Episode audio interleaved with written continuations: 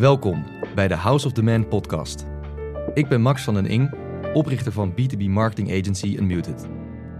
Samen met Jonas van der Poel, onze Head of Content Marketing, bespreek ik elke week een onderdeel van het nieuwe B2B marketing playbook. In 30 minuten ontdek je de strategieën, tactieken en best practices die je eigenlijk gisteren al had moeten toepassen.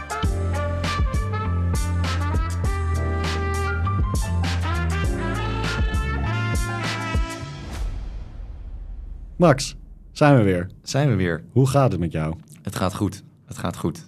Vorige week was een drukke week. Althans, afgelopen week. Want het is vandaag dinsdag. Het is natuurlijk een beetje een gek moment. We nemen die podcast normaal gesproken op vrijdag op. Maar afgelopen vrijdag kwamen we er helaas niet aan toe. Althans, de ruimte waarin we dat uh, altijd opnemen was bezet. Erg Mhm. vervelend. De laatste perikelen van een gedeeld kantoor. Ja, we zijn er bijna. We zijn er bijna. Hoe gaat het met jou? Bij mij gaat het goed.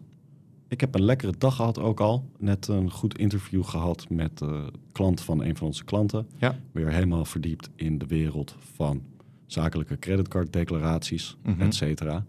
Maar het is altijd leuk om klanten van onze klanten te spreken. Dat, dat brengt toch veel variatie met zich mee in het dagelijks werk. Ja. Superleuk gesprek. Tof. Alright.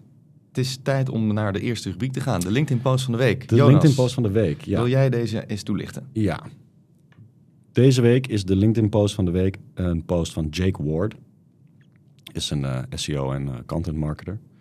En hij had 2,4 miljoen views op LinkedIn in januari alleen. Bizar. Bizar. Dan hebben we het over 22 nieuwe posts, gemiddeld 109.000 views per post. Hij heeft 11.000 nieuwe volgers eh, verkregen, 26 leads binnengehaald. Het waren 7 carousels, 15 tekstposts. 7 van de 10 topposts waren carousels. Ik zie sowieso de laatste tijd dat eh, carousels eh, door LinkedIn echt keihard gepusht worden. Oneindig veel carousels. Maar wat ik leuk vind aan deze post, daarom is de LinkedIn post van de week, hij legt ook uit wat zijn drie favoriete hook templates zijn. Dat brengt ten eerste al een inzicht met zich mee, namelijk deze man gebruikt templates, frameworks, Frameworks. om zijn hooks mee te schrijven. En die gebruikt hij opnieuw, Ja. die, die templates. Ja. Dus in dit geval zijn die drie favoriete hook templates van hem één, oud versus nieuw. Mhm.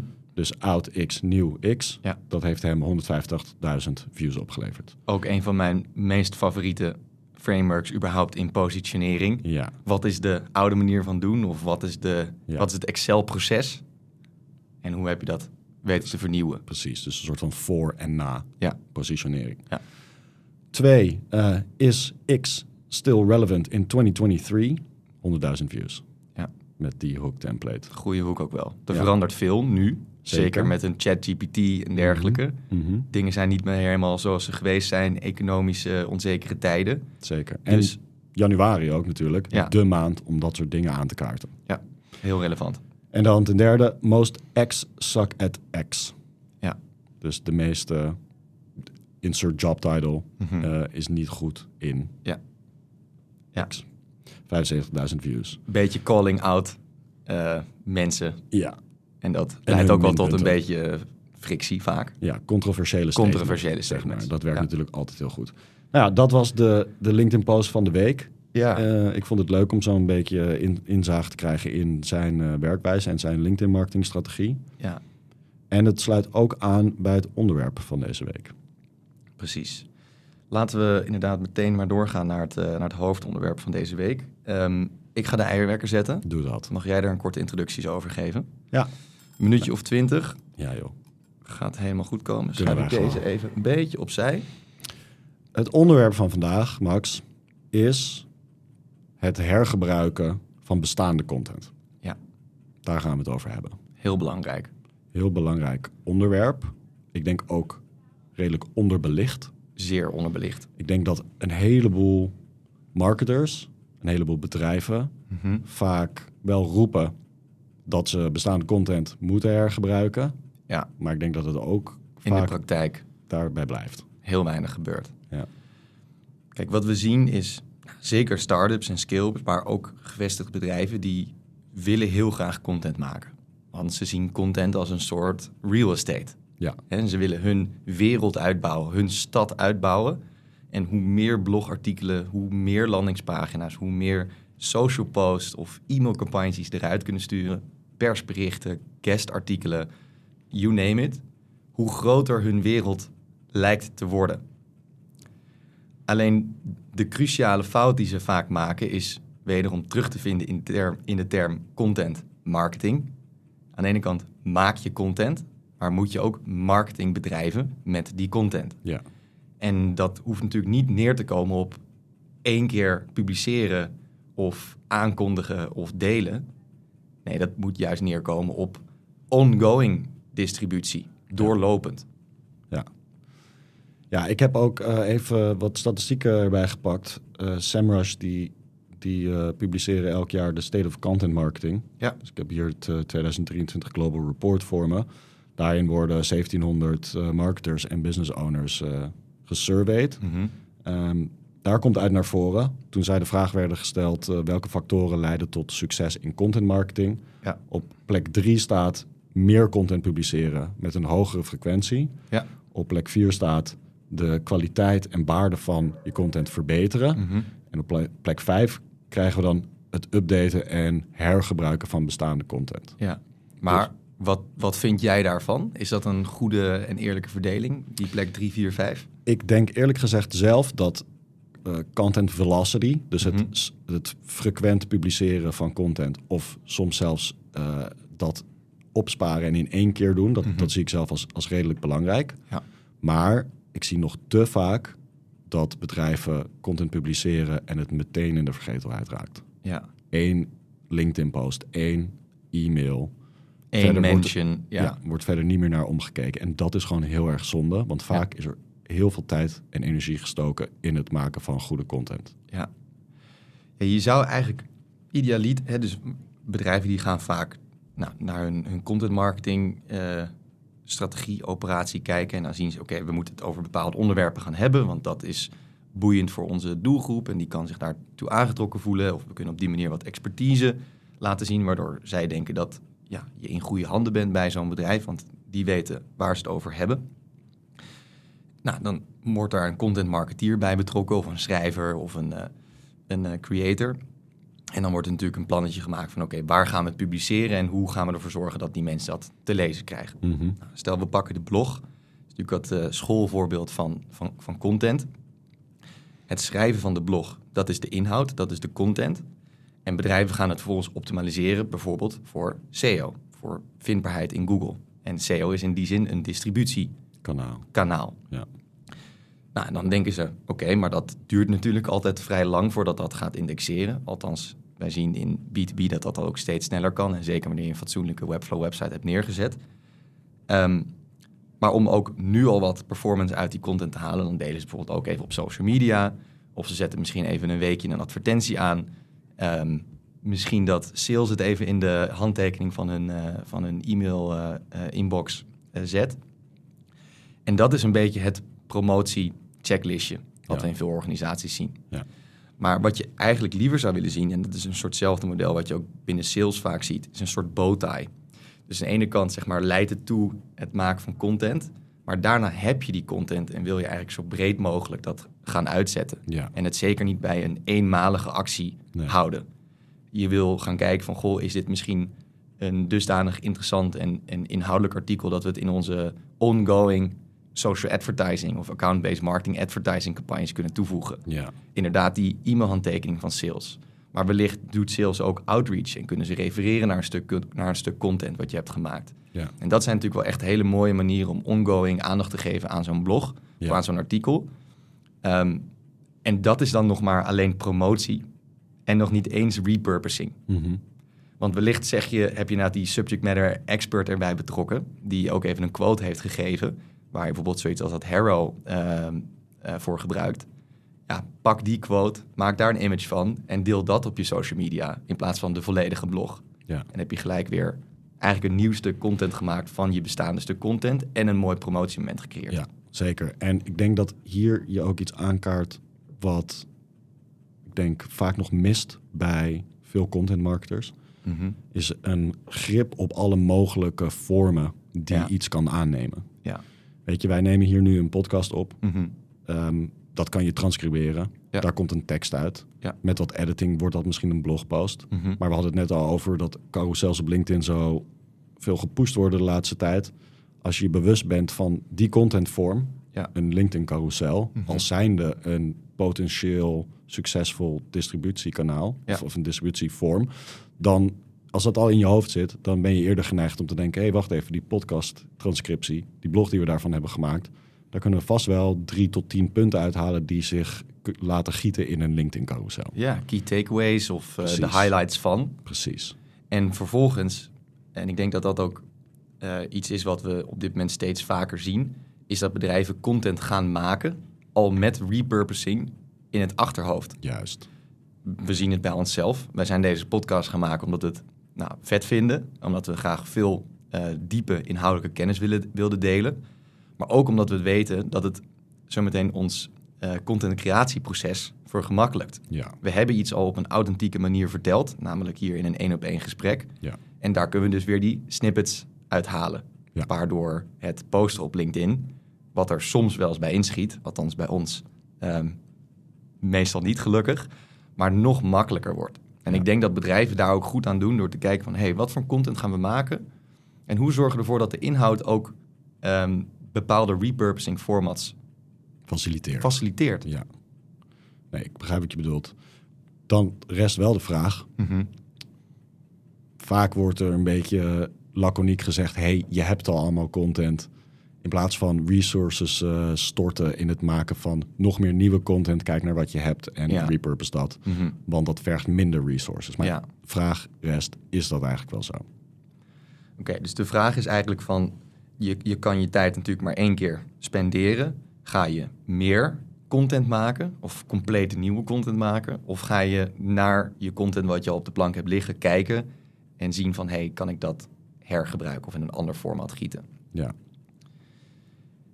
Ik Dus denk de, dat de, het- aana- de ja, aanname is vaak van dat, dat, dat laatste dat kost minder resources. dat maar wordt, dat mijn vraag is: ja. is dat wel zo? ja, ik denk het niet per definitie. Niet per definitie. Ehm, content maken, of het nou compleet nieuwe content of al bestaande content repurposing is, kost gewoon tijd. Ja. Maar je zou kunnen stellen, ehm, een case study.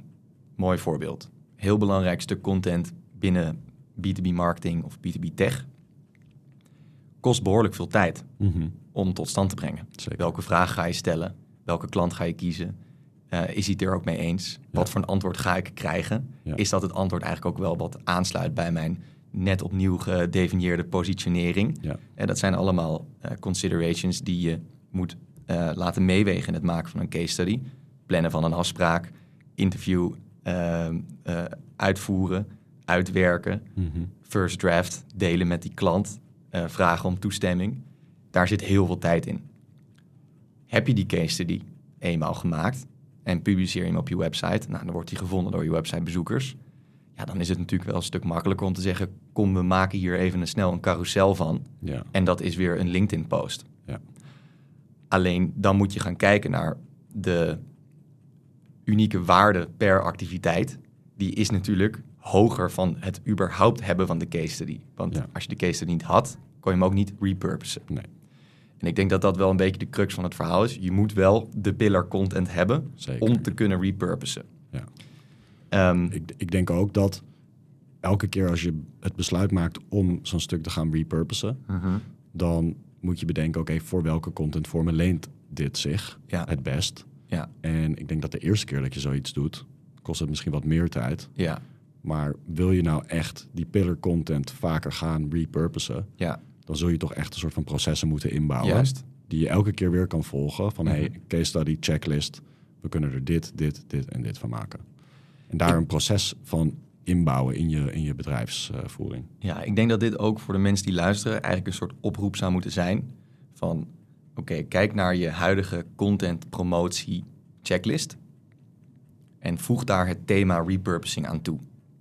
Dus ga nadenken van oké, wanneer ik die content heb gemaakt, die kan ik gewoon in zijn volledigheid delen. Maar hoe kan ik ook nadenken hoe ik hem misschien in bits en pieces kan delen, Ja. waardoor het ook beter aansluit bij Ja. het format van een bepaald kanaal. Ja.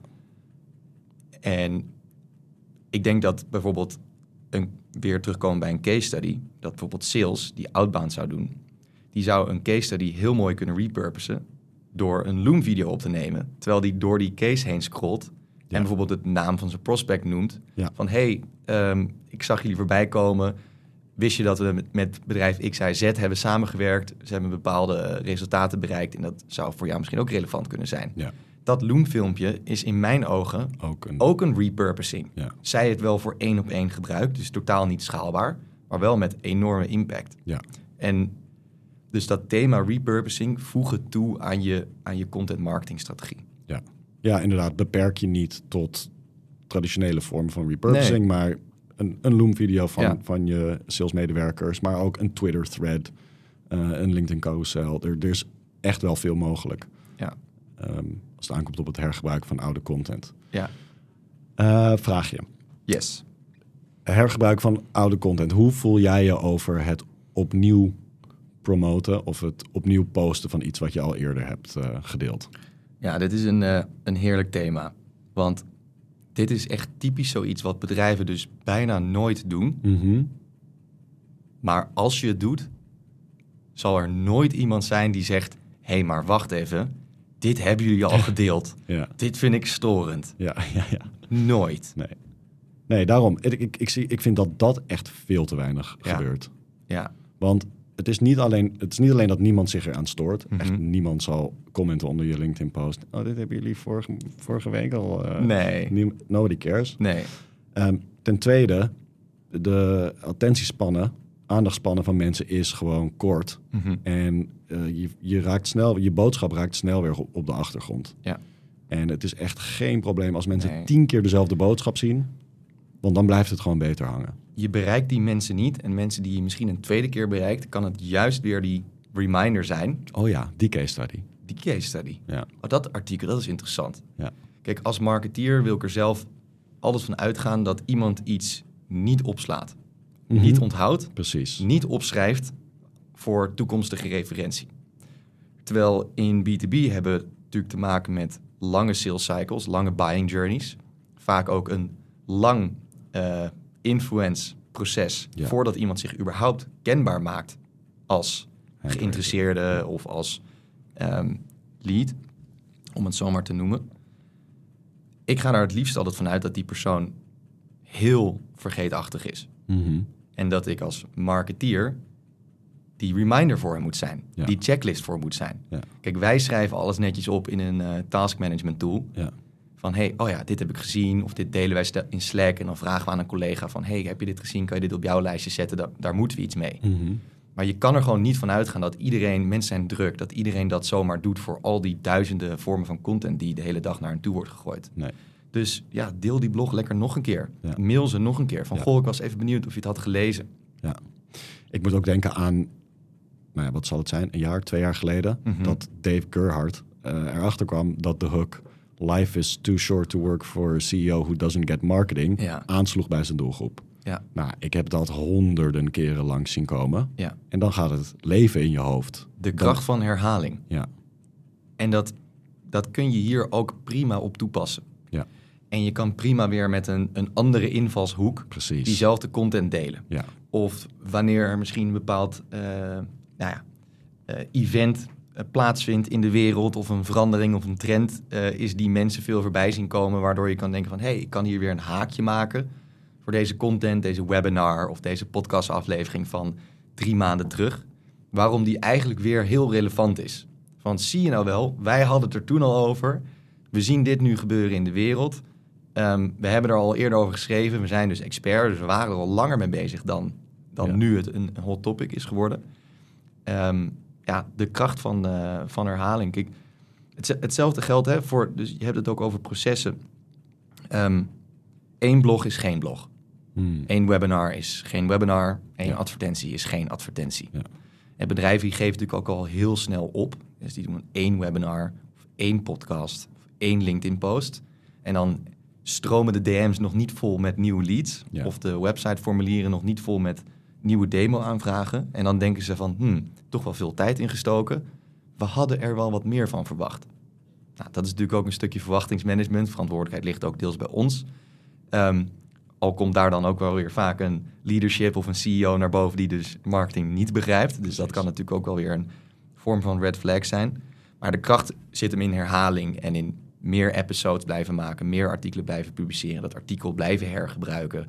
Wel die carousel maken voor, voor LinkedIn, wel daar een dedicated nieuwsbrief uh, aan wijden. Ja. Nou, en zo aan. En zeker als je al die contentvormen af bent gegaan, je hebt al die repurposing content gemaakt, Mhm. om ook niet te schromen om een half jaar later dat Exact allemaal hetzelfde. weer te, te distribueren. Ja. Ja.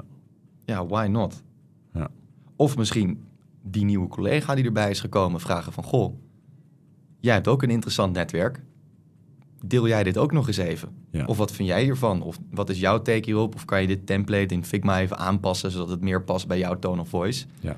Nou, dan repurpose je content wat al gerepurposed was. Ja, het wordt een beetje repurposeception, maar het, het kan oneindig doorgaan. Zeker. En het, het geldt ook voor je advertenties. Mhm. Eh, daar heb je lang nagedacht over bepaalde messaging, bepaalde copywriting. Je propositie zo goed mogelijk duidelijk maken.